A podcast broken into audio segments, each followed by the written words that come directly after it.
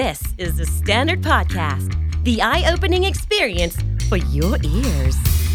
สวัสดีครับ ผมบิ๊กบุญ และคุณกำลังฟังคำนี้ดีพอดแคสต์สะสมสับการวลนิดภาษาอังกฤษแข็งแรง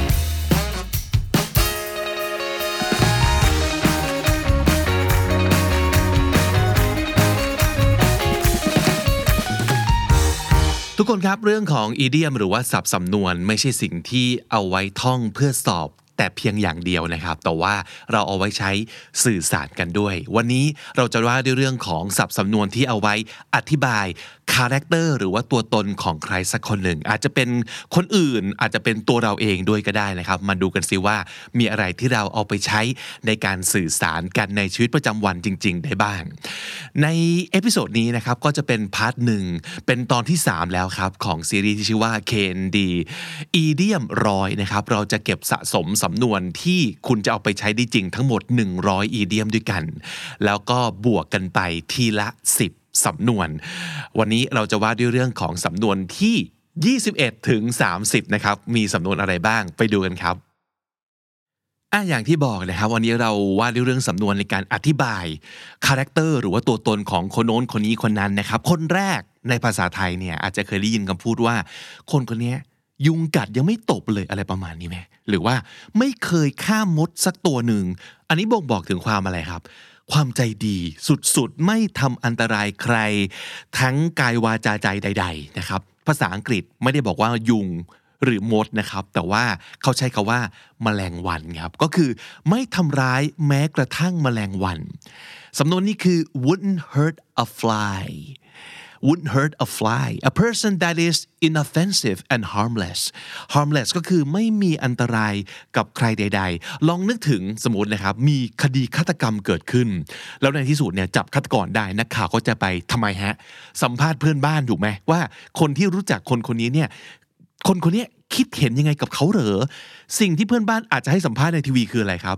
I can't believe he would do something like that he wouldn't hurt a fly ไม่อยากจะเชื่อเลยว่าคนคนนี้จะเป็นฆาตกรจะฆ่าคนได้ลงคอ เพราะว่าปกติเขาเป็นคนที่แม้แต่แบบแมลงวันยังไม่ฆ่าเลยนะครับเพราะฉะนั้นสำนวนนี้เอาไว้อธิบายถึงคนที่แบบใจบุญใจดีแล้วก็ soft มากๆ ไม่ทำร้ายใครแน่ๆว่า wouldn't hurt a fly เชื่อว่าในชีวิตทุกคนต้องเจอมนุษย์ประเภทนี้แน่ ๆ เลยนั่นก็คือ เป็นคนที่เข้าใจยาก เข้าถึงก็ยาก ร่วมงานด้วยก็ยาก ในแง่ที่ว่าเขาจะมีความแบบซับซ้อนเนี่ยมีความตีโจทย์ยาก มีความแบบเขาเป็นคนยังไงกันแน่เนาะแล้วก็การจะไปจูงใจหวานล้อม ให้เขาคล้อยตาม ยอมตามเรา เอ้ยมาทำอย่างนี้กันเถอะเธอทำอย่างนี้ไหมอันนี้คือไม่ง่ายเลยนะครับ คนแบบเนี้ยพูดเป็นสำนวนได้ว่า a hard nut to crack หรือว่า a tough nut to crack nut ก็คือถั่วลองนึกถึงภาพแบบ ถั่วแบบวอลนัทนะถั่วเปลือกแข็งบางอย่างที่เราต้องกระเทาะเปลือกก่อนมันถึงเจอเนื้อข้างในที่กินได้ ถ้าเกิดใครสักคนเป็น a hard nut to crack ก็คือ กระเทาะยากเหลือเกิน เข้าถึงยากเขามีแบบ hard exterior มีเปลือกนอกห่อหุ้มอยู่ที่มันแข็งแกร่งมาก เจาะเข้าไปยากนะครับ เราอาจจะใช้ว่า I was told she's a hard nut to crack I was told ก็คือมีคนบอกเราว่า she is a hard nut to crack เธอเนี่ย เป็นคนที่เข้าถึงยากมากๆเลยนะครับ เข้าใจยาก หวานล้อมยากประมาณนั้น หรืออีกความหมายหนึ่งจะหมายถึงปัญหาที่แก้ยากได้ด้วยนะ แปลว่า a problem that is very difficult to solve นะครับเราอาจจะบอกว่าปัญหาสักอย่างหนึ่งเนี่ยเป็น a hard nut to crack ต่อมาเราจะอธิบายคนสองคนนี้ไปด้วยกันเลย เราจะอธิบายเขาสองคนนี้บนพื้นฐานของนิสัยการกินของเขาครับ โดยเฉพาะเรื่องปริมาณของสิ่งที่กิน เคยไหมบางทีเนี่ยเราจะพูดถึงใครแง่ที่ว่าเป็นคนที่กินจุมาก หรือว่าเป็นคนที่แบบ กินข้าวอย่างกับแมวดม กินข้าวอย่างกับแมวดม คือแบบกินนิดเดียว ไม่รู้ว่าอิ่มได้ยังไง หรือใช้ชีวิตยังไงนะครับ กับอีกคนหนึ่งตัดภาพไปก็คือ 4 จานแล้ว7จานแล้ว ยังไม่อิ่มเลย ประหนึ่งว่าเป็นแชมป์กินจุ ตามรายการยูทูบเบอร์ต่างๆนะครับ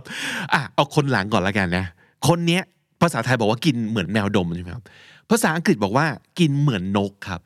ก็คือนกมันกินแบบจึกเดียวก็อิ่มแล้ว ตัวเล็กกระเพาะเล็ก กินแบบข้าว 3 เม็ดอิ่มแล้ว ในขณะที่คนเรากินข้าว 3 จานนะครับแล้วก็จะบอกว่า eat like a bird eat like a bird นะครับ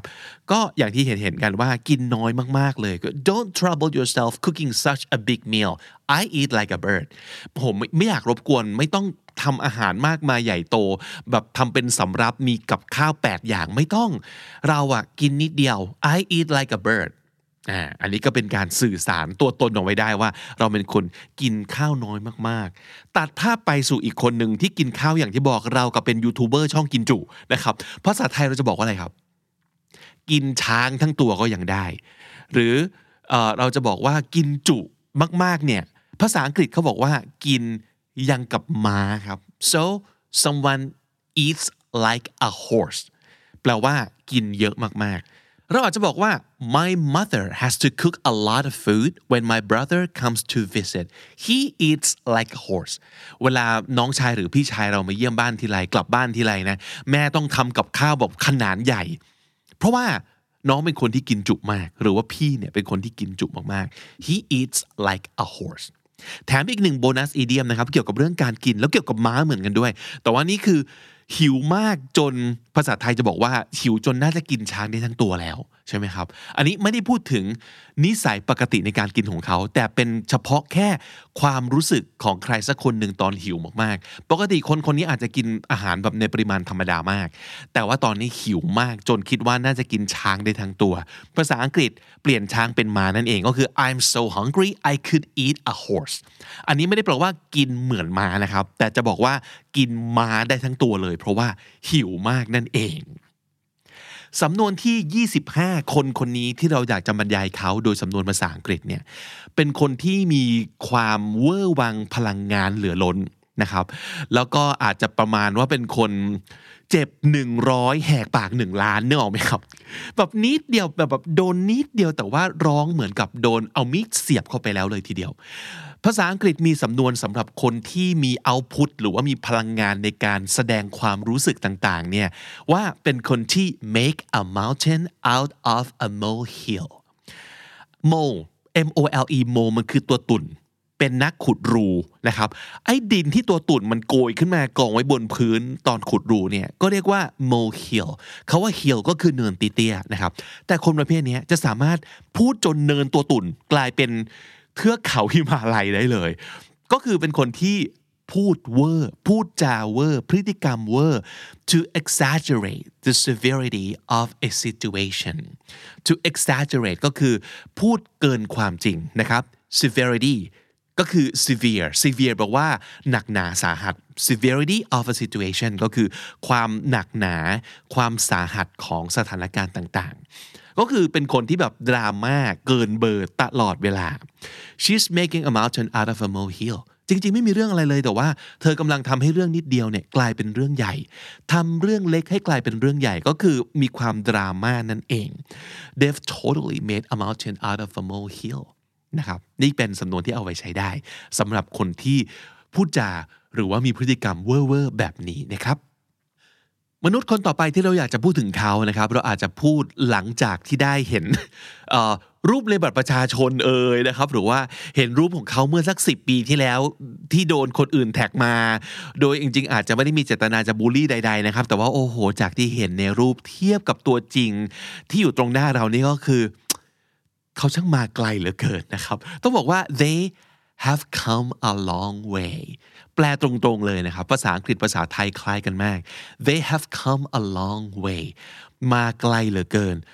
มันคือสำนวนที่หมายถึง made a lot of progress ก้าวหน้ามากมายนะครับ จากโอ้โห หน้าตาหรือว่า ผิวพรรณหรืออะไรต่างๆ 10 ปีก่อนมาจนบัดนี้อู้หู มีการปรับปรุงไปในทางที่ดีขึ้น ส่วนใหญ่เนี่ยจะหมายถึงการเปลี่ยนแปลงในทางที่ดีนะครับหน้าตานี้ถ้าสมมติเกิดจะพูดถึงหน้าตาคือแทบจะจำเขาเดิมไม่ได้เลย แต่ในขณะเดียวกันเป็นเรื่องอื่นก็ได้นะ ไม่ใช่แค่หน้าตา เช่น อย่างความสามารถเราก็พูดได้เหมือนกัน เช่น เราอาจจะเห็นน้องบางคนตั้งแต่สมัยเป็นเด็กฝึกงาน ไม่รู้ประสีภาษา เป๋อเป๋อเด๋อเด๋อนะครับทำอะไรก็พลาดรัวๆเลย แต่ว่ามาดูวันนี้สิอู้กลายเป็นผู้จัดการไปแล้ว แล้วก็จะบอกว่า he or she has really come a long way โอ้โห น้องเขามาไกลจริง ๆ นะ จากเด็กไม่ประสีภาษาตอนนี้ได้ดิบได้ดีไปแล้วนะครับ ไม่ว่าจะเป็นเรื่องหน้าตา ไม่ว่าจะเป็นเรื่องของความสามารถ ความสำเร็จเราใช้สำนวนนี้ได้คือ have come a long way อามาถึงมนุษย์คนนี้นะครับ เขาคนนี้เนี่ยจะมี เรียกว่าความภูมิใจ แล้วก็พึงพอใจในตัวเอง ซึ่งที่จริงแล้วเป็นเรื่องที่ดีนะครับ คนเราทุกคนควรจะชอบตัวเองแหละถูกไหมแต่คนคนนี้คือ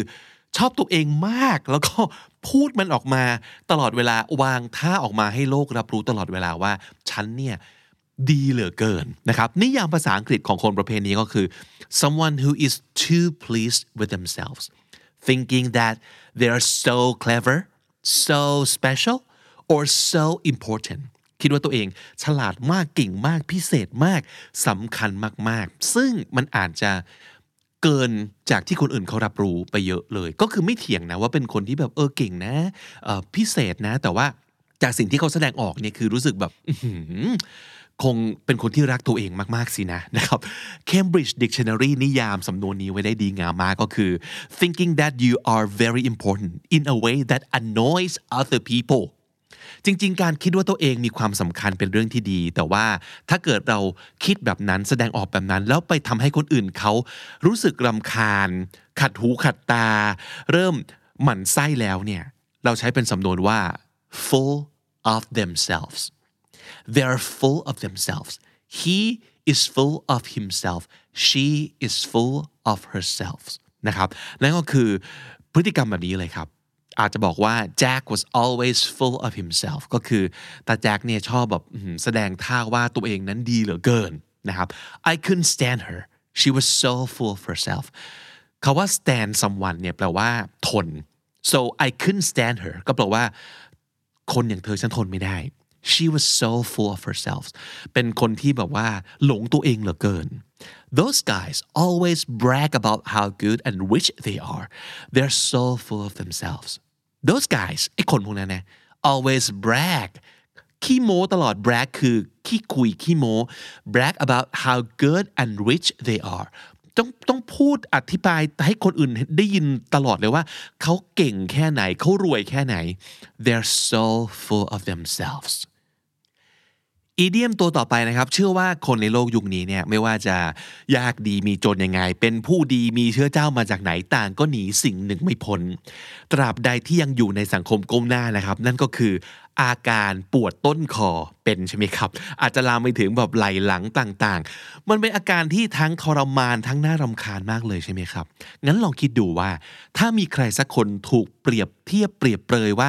แกเนี่ยมันช่างเหมือนอาการปวดต้นคอของฉันหรือว่า แกนี่มันเป็นออฟฟิศซินโดรมของฉันซะจริง ๆ เขาต้องเป็นคนยังไงครับ ใช่แล้วก็ต้องเป็นคนที่น่ารำคาญ สุดจะทนเป็น irritating annoying person เราบอกว่าเขาเป็น a pain in the neck เป็นความเจ็บปวดในคอของเรา a pain in the neck นะครับ oh he's such a pain in the neck just when I'm going home he gives me some extra work to do เรื่องนี้หลาย ๆ คนน่าจะเคยเจออาจจะแบบบ่นเจ้านายหรือบ่นหัวหน้าคือว่าเป็นคนที่แบบเป็นตัวแสบจริงเลยนะทำให้ชีวิตเราย่ำแย่มากเลยทำท่าจะกลับบ้านทีไร ต้องยัดงานมาให้ตลอดเวลาเลยทำไมอยู่ด้วยกันทั้งวันเนี่ยไม่ assign งานเนี่ยทำไมต้องไม่ assign ตอนประมาณแบบ4โมงเย็น50 นาที กำลังจะกลับบ้านอยู่แล้วนะครับ he's such a pain in the neck เขาว่า a pain in the neck เนี่ยเป็นเวอร์ชั่นที่กรุณาแล้วนะครับ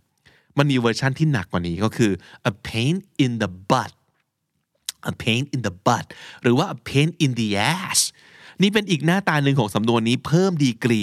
ความเจ็บปวดเข้าไปอีก คือเขาไม่ได้เป็นแค่อาการปวดต้นคอแล้วนะ แต่เรากำลังเปรียบเทียบคนคนนี้เป็นฤทธิ์สีดวงเลยทีเดียวนะครับ คิดดูว่ามันเจ็บปวดและน่ารังเกียจขนาดไหน เพราะฉะนั้นเอาไว้ใช้ได้นะ so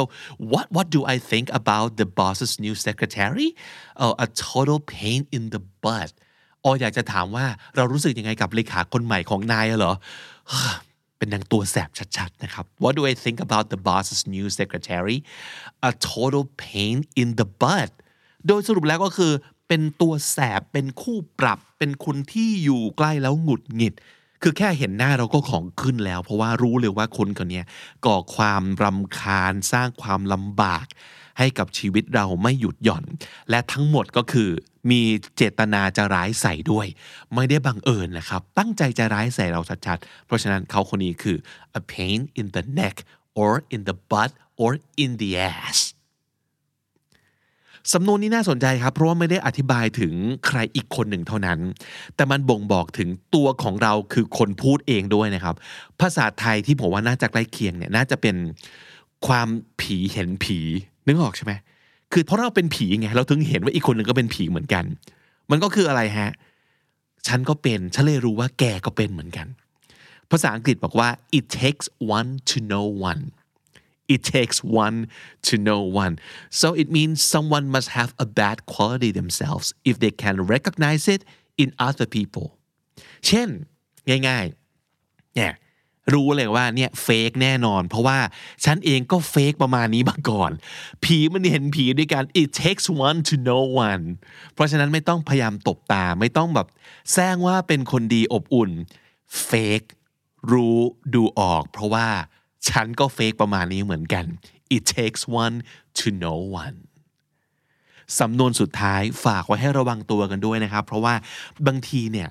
เวลาเราพูดถึงใครสักคนอยู่เพลินๆ เจ้าตัวอาจจะเดินเข้าฉากมาโดยที่เราไม่ทันได้ระวังตัวนะนึกออกไหมประมาณแล้วภาษาไทยจะบอกว่าตายยากจริง ๆ พูดถึงก็โผล่มาพอดีเลย ภาษาอังกฤษมีสำนวนที่ความหมายเดียวกันเลยครับ speaking of the devil speaking of the devil เพราะฉะนั้นง่าย ๆ เลยกำลังเมาส์ถึงใครอยู่อะแป๊บเดียวเท่านั้นครับแบบติ้งลิฟต์เปิด เจ้าตัวเดินออกมาพอดี นั่นแหละคือซีนที่ต้องพูดคำนี้เลยว่าอ่า speaking of the devil เพราะฉะนั้นเพื่อนจะรู้ทันทีว่าอ่า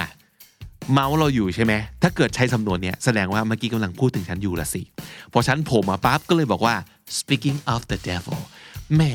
พูดถึงเจ้าตัวร้าย เจ้าตัวร้ายก็โผล่เข้าซีนมาพอดีประมาณนั้นนะครับ ทั้งหมดนี้ 10 สำนวนนี้เอาไว้พูดถึงcharacter หรือว่าตัวตนของใครสักคนหรือรวมถึงตัวเราด้วยก็ได้นะครับ และถ้าติดตามฟังคำนี้ดีพอดแคสต์มาตั้งแต่ episode แรกมาจนถึงวันนี้ คุณจะได้สะสมศัพท์ไปแล้วทั้งหมด รวม 7,286 คำและสำนวนครับ และนั่นก็คือคำนี้ดีประจำวันนี้ครับ ฝากติดตามรายการของเราได้ทาง Apple Podcast Spotify หรือทุกที่ที่คุณฟัง podcast ครับ เจอคลิปของเราบน YouTube อย่าลืมฝากกดไลค์กดแชร์เข้ามาคอมเมนต์หรือว่า subscribe ช่อง KND Studio เอาไว้ ถ้าอยากได้คอนเทนต์แบบนี้อีกเรื่อยๆนะครับ ผมบิ๊กบุญครับ วันนี้ต้องไปก่อนแล้วครับ อย่าลืมเข้ามาสะสมศัพท์กันทุกวันวันละนิด ภาษาอังกฤษจะได้แข็งแรง สวัสดีครับ The Standard Podcast, eye opening for your ears.